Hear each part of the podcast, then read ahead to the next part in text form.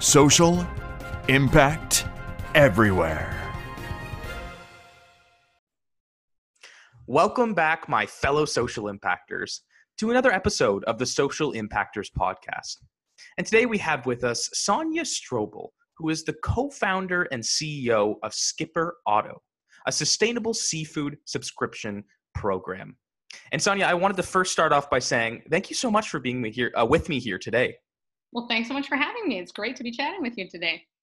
And we're going to dive right into social impact, which I know is super uh, at home in BC. And I, I, you know, we talked about this before. I love everything that's happening in BC. Incredible, incredibly socially innovative companies. But uh, this first question really is just about, uh, you know, who you are, what you do, but on the lens of a social impactor. So, uh, mm-hmm. if you can just explain that, I'd love for the guests to get to know you a little bit more. Well, sure. Yeah. So, so Skipper Otto, as you said, it's a sustainable seafood subscription program. But really, what we're trying to do is we're trying to disrupt and solve and fix the problems in the global seafood industry, which is a very, very broken industry. Um, you know, everything from uh, you know massive overfishing, large-scale factory boats. There is rampant uh, you know child labor and slave labor in the seafood industry. Um, there's there are huge problems around mislabeling. So you know, study after study shows that around half the seafood that we get in Canada is not even what it says it is on the label.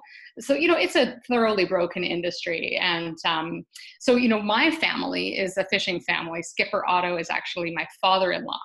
And, oh, there you go.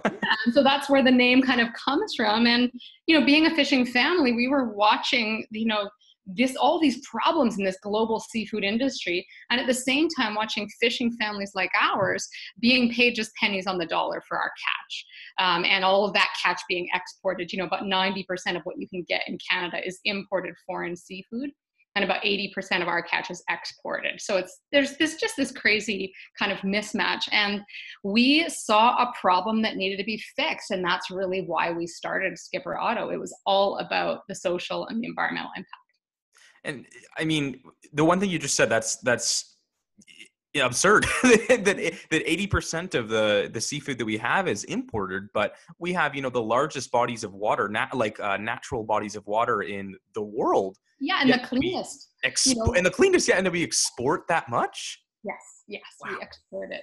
You know, and go to the grocery store and try to find Canadian seafood in the grocery store. It's almost impossible. So maybe this is, you know, a little bit off topic, but why do you think that is? Well, I think that that's, you know, global you know global industry and global capitalism really is about how you can uh, make the highest profits with the lowest costs. And often those profits are made at the expense of things that are not measured. So environmental and social impact isn't measured. Uh, it isn't factored into the equation of where you can make the highest profits. And if they were we would have a very different global seafood supply chain Hmm. No, you're right about that, and I mean it's it's pretty evident in in what I consider you know traditional industries, you know healthcare and and and what I'm understanding now very much, you know the, the uh, seafood industry, or the fishing industry, that the it, those traditional industries have built up such structure that it's very hard for them to adapt and change. Yes, that's very true. It's very hard for them to adapt and change. And when a lot of the profit comes from the fact that you know you're able to uh, you know spoil the commons, as it were, you're able to take advantage of the the earth and of of um, lax regulations in foreign countries that allow you to pay people poorly or to take advantage of you know again just people environment. Um, these massive machines, these industries are just set up to keep churning out this same product with these same costs and these same um, detriments to, to social and environmental um, realities around the world. Hmm. Um, and we really believe that doesn't have to be that way. People will often say when you run a social venture, oh, well, that's a nice little idea, but you know, you can't run the world, you can't feed the world, you can't be profitable in those ways. But that's what we're proving. We've been doing this for 10 years and we're proving that it can be profitable and you can pay living wages and you can have environmental sustainability at the same time. Well, I mean, it's a little bit of a compound effect too, right? What you've just shown is you've shown a very successful business. You've shown that you can do it, which leads other people to think they can do it. And then that ripple effect that you have down the system is you have social enterprises that are doing, you know, similar things, disrupting that industry. Yep, it's absolutely true. You know, we're part of a larger sort of um, community of practice of, of uh, people in fishing communities around North America and increasingly around the world that are trying to do the same sort of thing, preserve a traditional fishing way of life in their coastal communities. And so uh, we work together, we have conferences every couple of years to get together with folks and share our best practices so that we really can change this around the world. That's amazing. Wow. So uh, this next question I have for you is a, is a really good segue because it's on the community impact. And the question I have for you is, how are you then, maybe you as an individual or you as Skipper Otto, how are you making a positive impact in your community?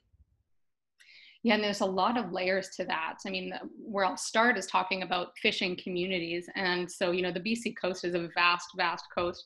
And there are traditional indigenous and coastal communities all up and down this, this province um, whose way of life, it's the very fabric of that community to fish. And it has been for hundreds and even thousands of years in many cases, a traditional, you know, uh, interaction with that ecosystem for food for humans and for uh, commercial purposes as well and that way of life disappears more and more that the global seafood industry becomes you know high seas offshore fishing um, you know big companies uh, big extraction methods. We lose that traditional way of life and it drives people out of their communities. So you have people who are leaving their communities and they're working in the oil patch and they're missing their kids growing up and all these kinds of things because they can't persist in a traditional way of life. So you know one aspect of community development and community preservation is ensuring that people who come from this traditional way of life can continue in it and continue to live in their communities.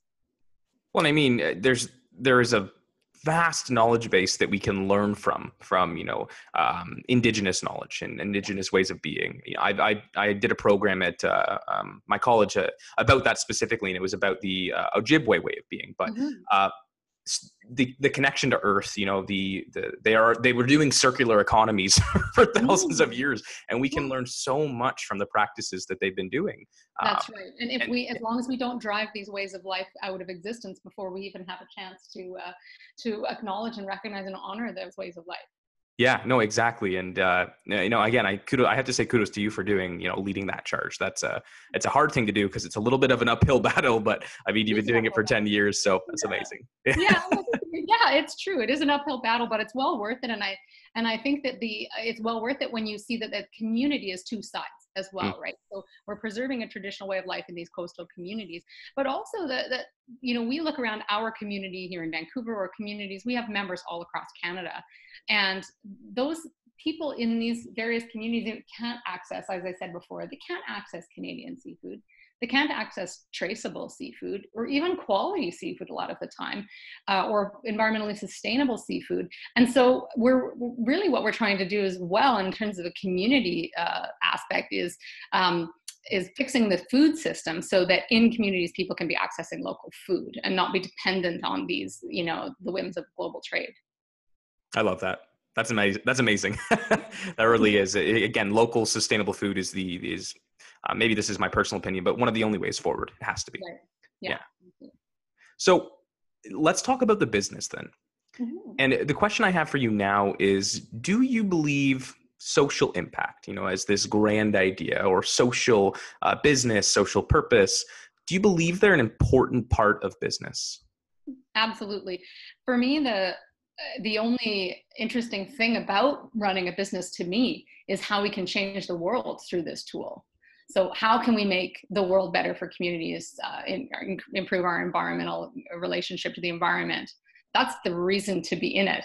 We all need to make a living. And I fully believe that everyone can make living wages and also at the same time not manipulate, take advantage of uh, you know, people and environments that are, are vulnerable yeah it's again that cyclical economy or that that idea that your waste is someone else's resources we have to be able to implement that. Yeah, we can't we, we, we can't keep being an extractionary um, you know way of being or society.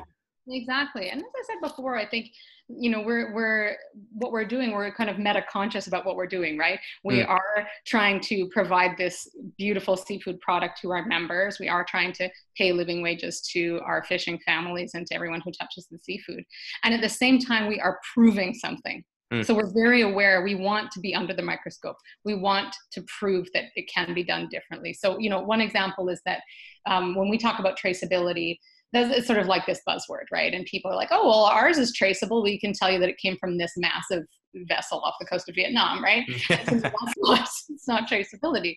Um, so our our seafood is traceable to the extent that every piece of fish on every piece of seafood, we put a label that has the face of the person who caught it, along with their total their bio and where, when, and how it was caught.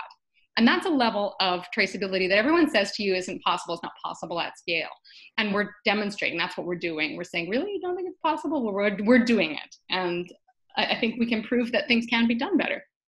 Wow, and and maybe traceability is you know a term that's used in the industry you're in, but that's that's transparency to me that is complete transparency for the consumer. You you've just given like i, I could only imagine again i, I haven't seen uh, uh, this done on a large scale before but i can only imagine you know picking up that that fish and seeing that person's face. That's also that human connection.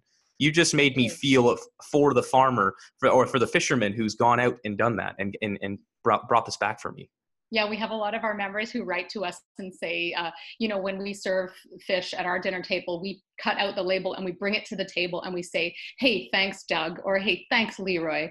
And, and, and we can look into their eyes, you know, make a real point of making sure that that fisherman's photo is that you can see their eyes because that personal connection, it goes, it runs all the way through the process that our fishermen are more proud. And by the way, we use the term fisherman as a gender neutral term. So most women who fish in the industry also call themselves fishermen. So, mm.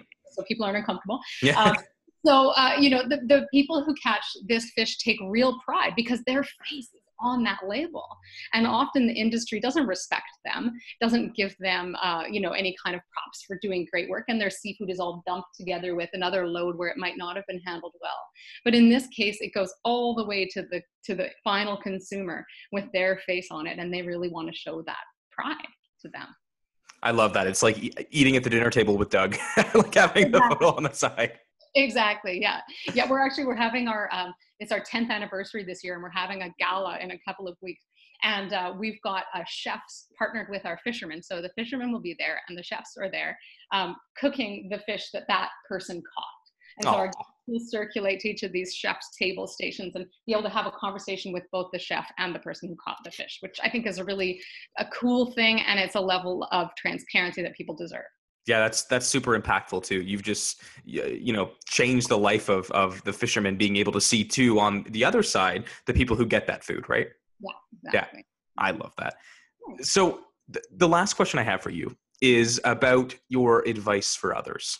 Mm. And so, what is your advice for other people who want to begin making their own social impact in their communities? Mm-hmm. Yeah, that's a great question. I think that the the biggest thing I would say is like take a look around and find a real problem that needs to be solved first. So instead of thinking, "Oh, I want to sell, you know, fish," get to know if that's an industry that you really know something about and you know what the real problems are talk to other people in the industry and ask them what they wish was different. And then don't listen when someone says yeah but it's not done that way or yeah but it's always done this way. Um, think outside of that and think of how would how would the world be different if it wasn't done that way and out of that, I think comes amazing innovation, great opportunities for um, amazing places to work, great ideas, and for solving some of the world's biggest problems. And I honestly believe that going forward, the businesses that will be successful are the businesses that were started in that way, that started with a problem that they're trying to solve in the world, and that the old traditional way of doing business, which is just how can I make the most money and I don't care about communities and people or the environment or anything, I think they're going to not be agile enough to make changes to pivot and people aren't going to want to support them. Hmm. Yeah, it's it's the the idea of the dinosaur brain in business. Those the dinosaur companies that that you know don't innovate enough to get away from that that that meteorite, that asteroid. Right? Absolutely. Wow. I think that's that's amazing knowledge, and and you know, thank you for for being able to to show your side of that because uh, it's true. You you have to be able to you know change ways, but also think of again that that holistic industry and that holistic process of business. Mm-hmm. Yeah, that's absolutely right. Um, and you know, for for me, a big part of what I do is about um, giving back and i receive a lot of great mentorship and that i think that i that it is our responsibility to receive and to give. And so i'm always involved in you know whatever ways that i can help other people getting started on social ventures. And i think that's part of the responsibility of all of us in in social ventures. And so i put that out to your listeners that you know if they're um, you know struggling with how to get going and they have questions for us just uh, find us skipperotto.ca and, and fire us off a question that's amazing Sonia, I want to say thank you so much for for being, you know, here today. And that was only, you know, 20, 30 minutes of your time, but you've just made an impact on someone's life. So again, from the bottom of my heart, thank you so much for being on the podcast. Well, thank you for having me. And thanks for doing this podcast. I think it's a really important thing that's going to uh, help us all change the world. Oh, thank you. That won't go to my ego. Don't worry.